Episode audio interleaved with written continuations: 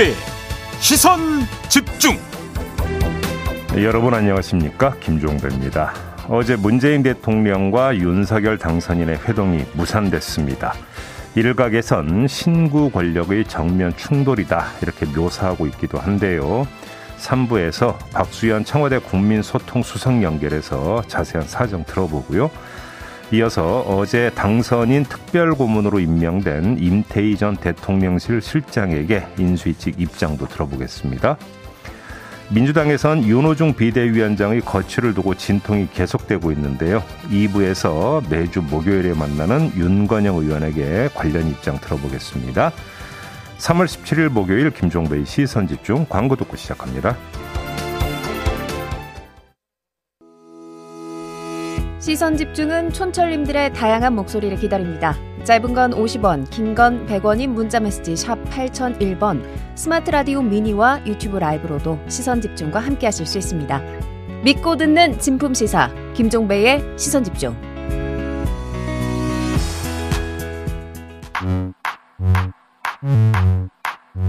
뉴욕에 뉴욕 타임즈가 있다면 시선 집중에는 JB타임즈가 있다. 촌철살인 뉴스 총정리 JB타임즈. 더마카와 함께 시선 집중의 문을 열겠습니다. 어서 오세요. 네, 안녕하세요. 더마카입니다. 김영민 님이 제비가 돌아오는 봄날인데요. 내가 사는 이곳 하늘에는 오리떼가 소리를 내며 날더구만요. 라고 보내주셨는데. 아, 오리떼 소리 정말 요란한데. 예. 어제는 물오른 벚꽃 봉오리 소식, 오늘은 오리떼 소식, 뭐 곳곳에서 봄이 움트는 느낌인데요. 네. 그럼에도 불구하고 우리는 삐딱선 정신에 입각해서 주요 뉴스를 챙겨드리겠습니다. 네. 6873 님이 오늘도 시선 집중할 뉴스가 많네요. 라디오 볼륨 높였습니다.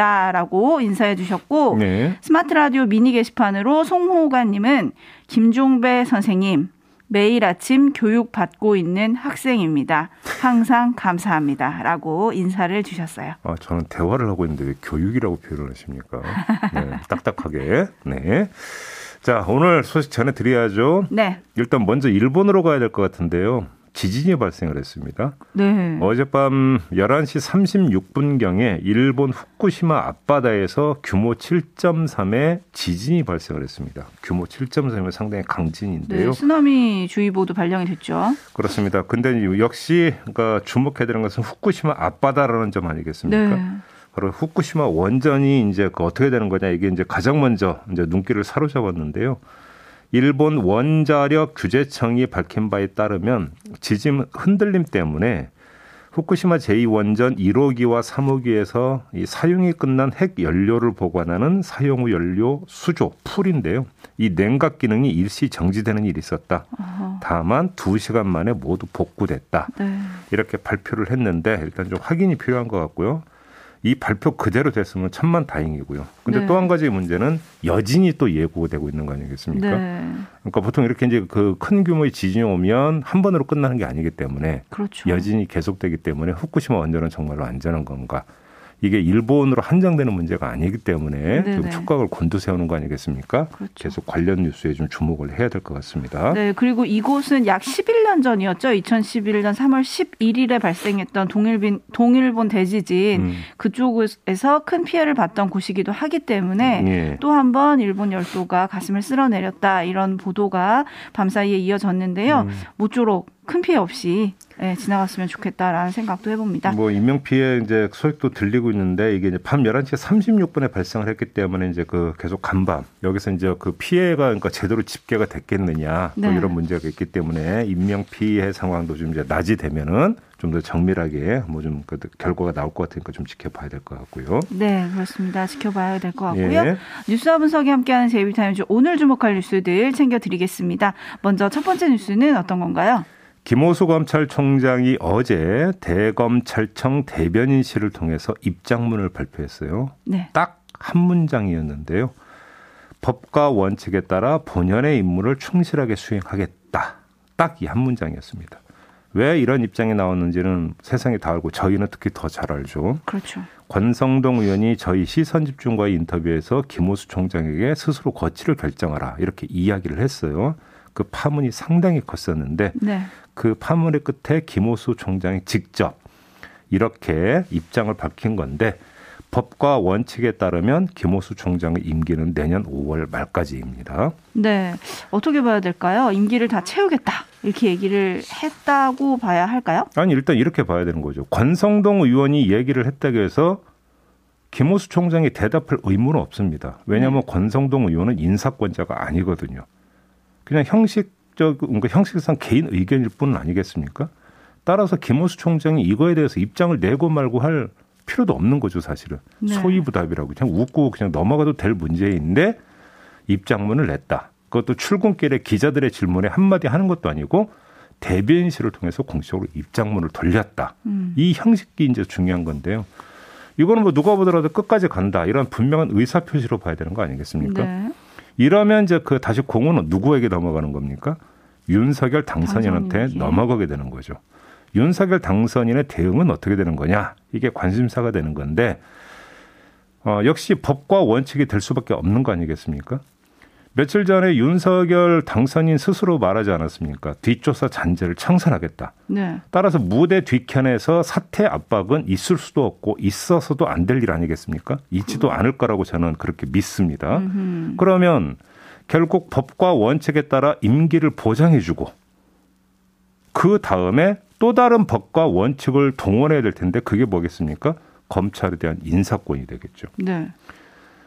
윤석열 당선인이 법무장관의 수사지휘권을 폐지한다고 했으니까 법 개정이 없더라도 법무장관을 통해서 김호수 검찰총장에게 어떤 뭐를 줄 수 있는 부분은 본인은 하지 않겠다라는 뜻으로 이해를 한다면 윤석열 당선인이 행사할 수 있는 법과 원칙이 허용하는 권한은 인사권밖에 없게 되는 거죠. 음. 그러면 인사권이 어떻게 행사가 되느냐? 요걸 좀 봐야 될 것 같은데 경우에 따라서는 아, 윤저균 이런 말이 또 나올 수가 있다. 무슨 이야기냐면 반윤 검사로 윤석열 총장을 포위해서 식물 총장을 만든다고 당시 이제 보수 진영이나 이런 데서 맹렬히 비판해 왔던 게 뭐 조적존이 뭐 이런 발언 아니었습니까? 네. 그렇게 놓고 본다면 인사가 그와 비슷하게 나면은 어떻게 될 거겠습니까? 동일한 잣대로 또 내로남불 이런 논란은 또 뭔가 불거지지 않겠습니까? 네. 당장 오늘 한 신문은 이런 제목을 달았어요. 윤석열 검찰총장 때 임기는 국민과 약속이라더니 점점점. 음. 이게 관련 기사 제목이었거든요. 네. 그때는 그렇게 이야기하고 나서 이제 와서 또 이러느냐.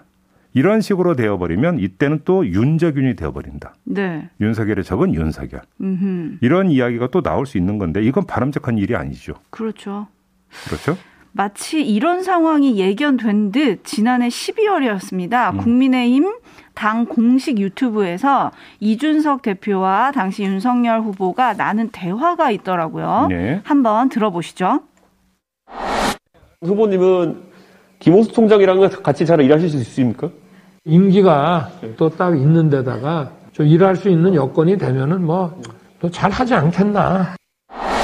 네, 들으셨죠? 임기가 딱 있는데 음. 같이 일할 수 있으면 여건이 되면 잘하지 않겠나라고 얘기를 했는데 네. 앞에 이런 말도 합니다. 김호수 총장은 제가 같이 근무도 했고 심성도 착하고 좋은 사람이다 음. 이런 얘기도 했었거든요. 했었죠. 지금 만약 윤석열 당선인이 후속 검찰 인사를 통해서 김호수 검찰총장의 손발을 묶을 수도 있지만 만약 그렇게 한다면 윤석열 당선인이 총장 시절에 강조해온 검찰의 정치적 중립 그리고 도덕성 보장이 훼손된다 이런 비판을 받을 수 있다. 그래서 제위가 앞서서 윤적윤 윤석열의 적은 윤석열이 될 수 있다. 요 점을 좀 상기를 시켜 주신 거잖아요. 그렇죠.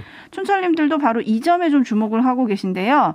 남두 매상골님 선택적 공정과 상식이 될까요? 라는 의견 보내주셨고, 음. 소타임님은 앞으로 검찰총장 임기는 무조건 보장돼야 할 것 같습니다. 라는 의견 보내주셨고, 예. 김차영님, 검찰총장이 성역 없이 살아있는 권력 제대로 수사해야지요. 라는 의견. 8672님, 윤석열 공정의 시험 때는 검찰총장 임명에 있네요 라고 주목해야 한다는 의견 보내주셨고요. 요건 좀 너무 앞서 나간 얘기가 아닌가 싶기는 한데 라디오 헤드님이 이런 의견을 주셨어요. 윤석열도 문재인과 대결하다 대통령이 됐는데 김호수도 윤석열과 대적하면 대통령이 될 수도?라고 물음표를 보내주셨습니다. 제가 조금 전에 너무 앞서간다고 우리 더마카가 얘기했는데 KTX급이라고 생각합니다. 아하하. 네. 네, 시속이 너무 빨랐네요. 네. 아무튼 많은 분들이 주목을 하고 있고 요. 어쨌든 검찰총장 인사가 이렇게 전국의 핵으로 부상할 수도 있네요. 그러니까 여기 이제 정치권이 개입한다 만다의 문제가 아니라 자꾸 정치 문제화 되잖아요. 네. 그게 그러니까 바람직한 현상이 아니죠. 음흠. 그렇지 않습니까? 그러니까요. 예. 예를 들어서 아, 지금도 언론은 친윤 검사, 반윤 검사 이런 표현을 계속 쓰던데 네. 검찰 조직의 인사를 놓고 친윤이니 반윤이니 그래서 그러면 그 앞으로 있을 인사가 친김 검사, 뭐 반김 검사 이렇게 가야 되는 겁니까? 이게 무슨 정치 집단인가 검찰이? 음. 아니 그러니까 무슨 뭐 이게 파당이 왜 나눠집니까? 한때 검찰 조직 검찰 동일체 원칙인가 그게 또 논란이 되지 음. 않았었나요? 음. 네. 네, 아무튼 참 지켜볼 일입니다. 제이비타임즈 다음 주목할 뉴스로 넘어갈 텐데요. 뭐 다 연결이 되는 것 같긴 합니다. 네. 일단 오디오로 먼저 만나보시죠. 오찬 회동을 불과 4시간 앞둔 오전 8시 청와대와 당선인 측은 동시에 회동 무산 사실을 전격 발표했습니다. 회동은 실무적 협의가 마무리되지 않아서 일정을 다시 잡기로 했습니다.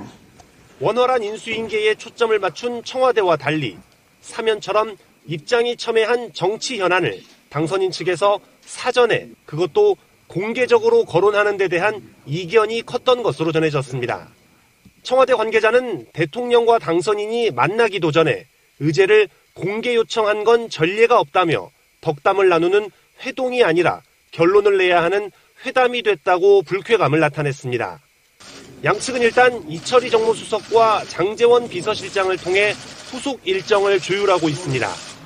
대통령과 당선인의 만남이 이처럼 예고됐다가 불발된 건 이번이 처음입니다.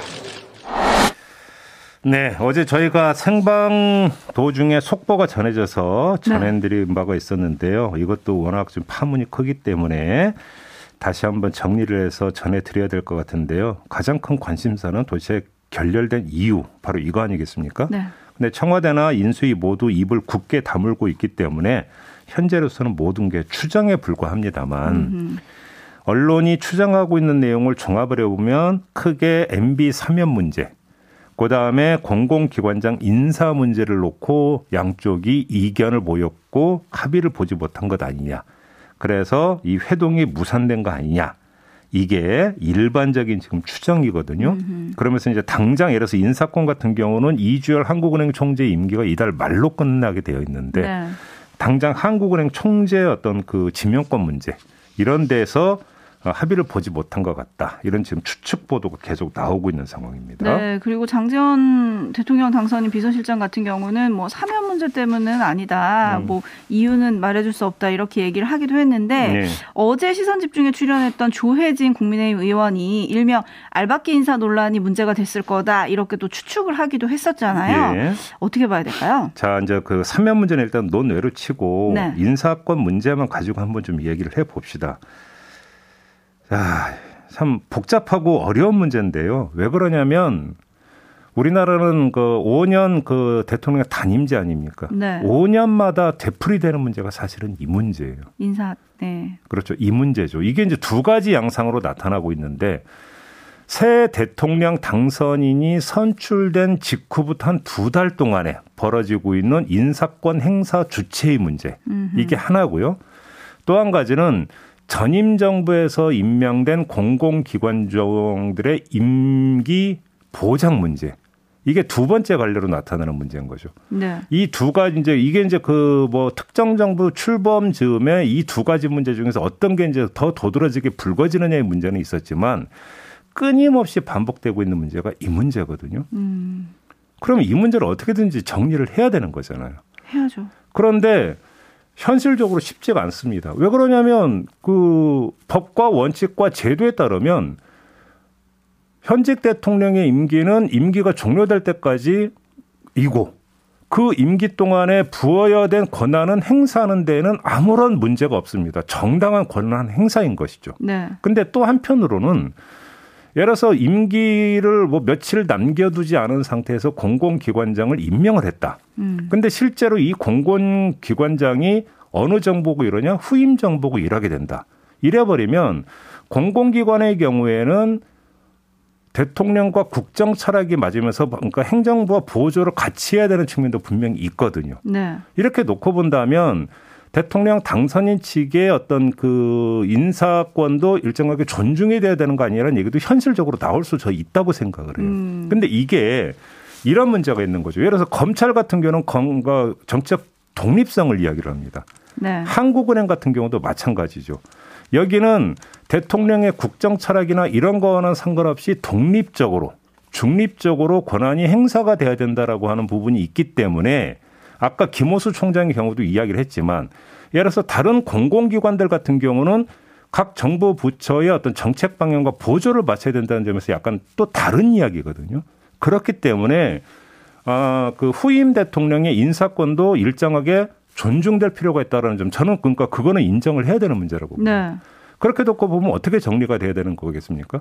가장 바람직한 것은 새 대통령이 선출이 돼서 정권이 이양될 때까지 한 보통 2개월의 기간 동안에 만약에 인사 요인이 발생이 된다면 그때는 합의하에서 협의를 통해서 합의를 하는 게 가장 최선이 아니겠느냐. 음.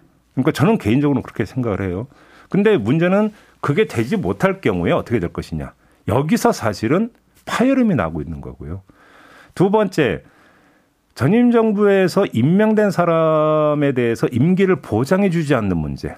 이 부분들 같은 경우도 분명히 좀 정리가 될 필요가 있다. 그렇죠. 요 문제도 어떤 식으로 정리가 될 필요가 있는데 건건에 대해서 어떻게 할 것이냐라고 문제를 하면 이건 5년마다 도돌이표가 되면서 계속 반복된 문제니까 네. 한번 좀 총 정리가 됐으면 좋겠다. 그래서 이번에 정말로 인사권 문제가 문재인 대통령과 윤석열 당선인의 어, 이거 회담이라고 할 수는 없고요. 회동이 되겠죠. 네. 회담 결련의 주 요인이었다라고 한다면 차라리 한번 호흡을 고르면서 그 인사권 문제에 대해서 한번 합의를 도출할 수 있으면 한번 좀 도출해봐라. 저는 음. 이런 말씀을 드리고 싶어요. 무무류님이 법으로 정하던지 용우원님은 법대로 해야 비리가 없다라고 했는데 법은 있지 않나요?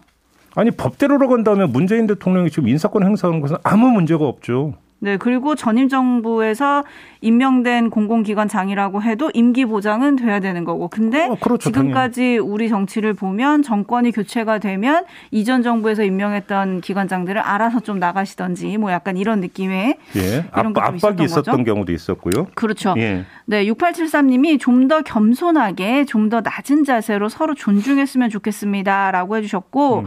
4433님은 인수위에서 점령군이 아니다라고 했는데 점령군의 행태를 보이는 것 같다라는 의견. 반면에 499 하나님은 문재인 정부 이제 마무리인데 그냥 서로 좀 받아주면 안 되나요? 라는 의견 보내주셨고, 음. 778 하나님은 언론 플레이로 간 보는 게 더 문제입니다. 라는 의견 보내주셨습니다. 네. 네, 뉴스와 분석이 함께하는 제이비타임즈 함께하고 계시고요. 다음 주목할 뉴스는 어떤 건가요? 김세환 성관이 사무총장이 어제 사의 표명을 했습니다. 어제 낮에 직원들에게 이메일을 보냈는데요. 사전투표 부실관리 사태와 관련해 사무총장으로서 그 책임을 통감하고 사죄드린다. 이렇게 밝히면서 이번 난관을 슬기롭게 극복하고 지방선거를 성공적으로 관리해 우리 위원회가 국민으로부터 신뢰를 받는 기관으로 재도약하기를 희망한다. 이렇게 소회를 밝힌 겁니다. 네, 뭐 하지만 그 아들 관련 의혹 보도가 또 제기가 되면서 음, 단순히 음. 이것 때문에 그만두는 건 아닌 거 아니냐라는 보도도 이어지고 있긴 한데요. 음. 어쨌든 사전투표 부실 관리 의혹을 두고 사퇴를 표명을 한다고 했으니 뭐 사필 규정이다 이렇게 봐야 할까요? 그렇게 봐야 되는데 그럼에도 불구하고 짚어야 될 문제가 두 가지가 있는 것 같습니다. 뭐 당연히 누군가는 책임을 져야 되는 문제인데 그 책임을 져야 되는 최고위층이 사무총장이냐? 그 위에 또 있죠. 자, 이미 여러 시민단체가 노정희 선관위원장을 고발했고 어제도 또 다른 시민단체가 또 고발을 했어요. 음흠. 시민은 사무총장급이 아니라 위원장이 책임을 져야 된다. 이런 지금 그 입장을 분명히 밝힌 거라고 봐야 되는 거 아니겠습니까? 네. 그래서 드리는 말씀이고요.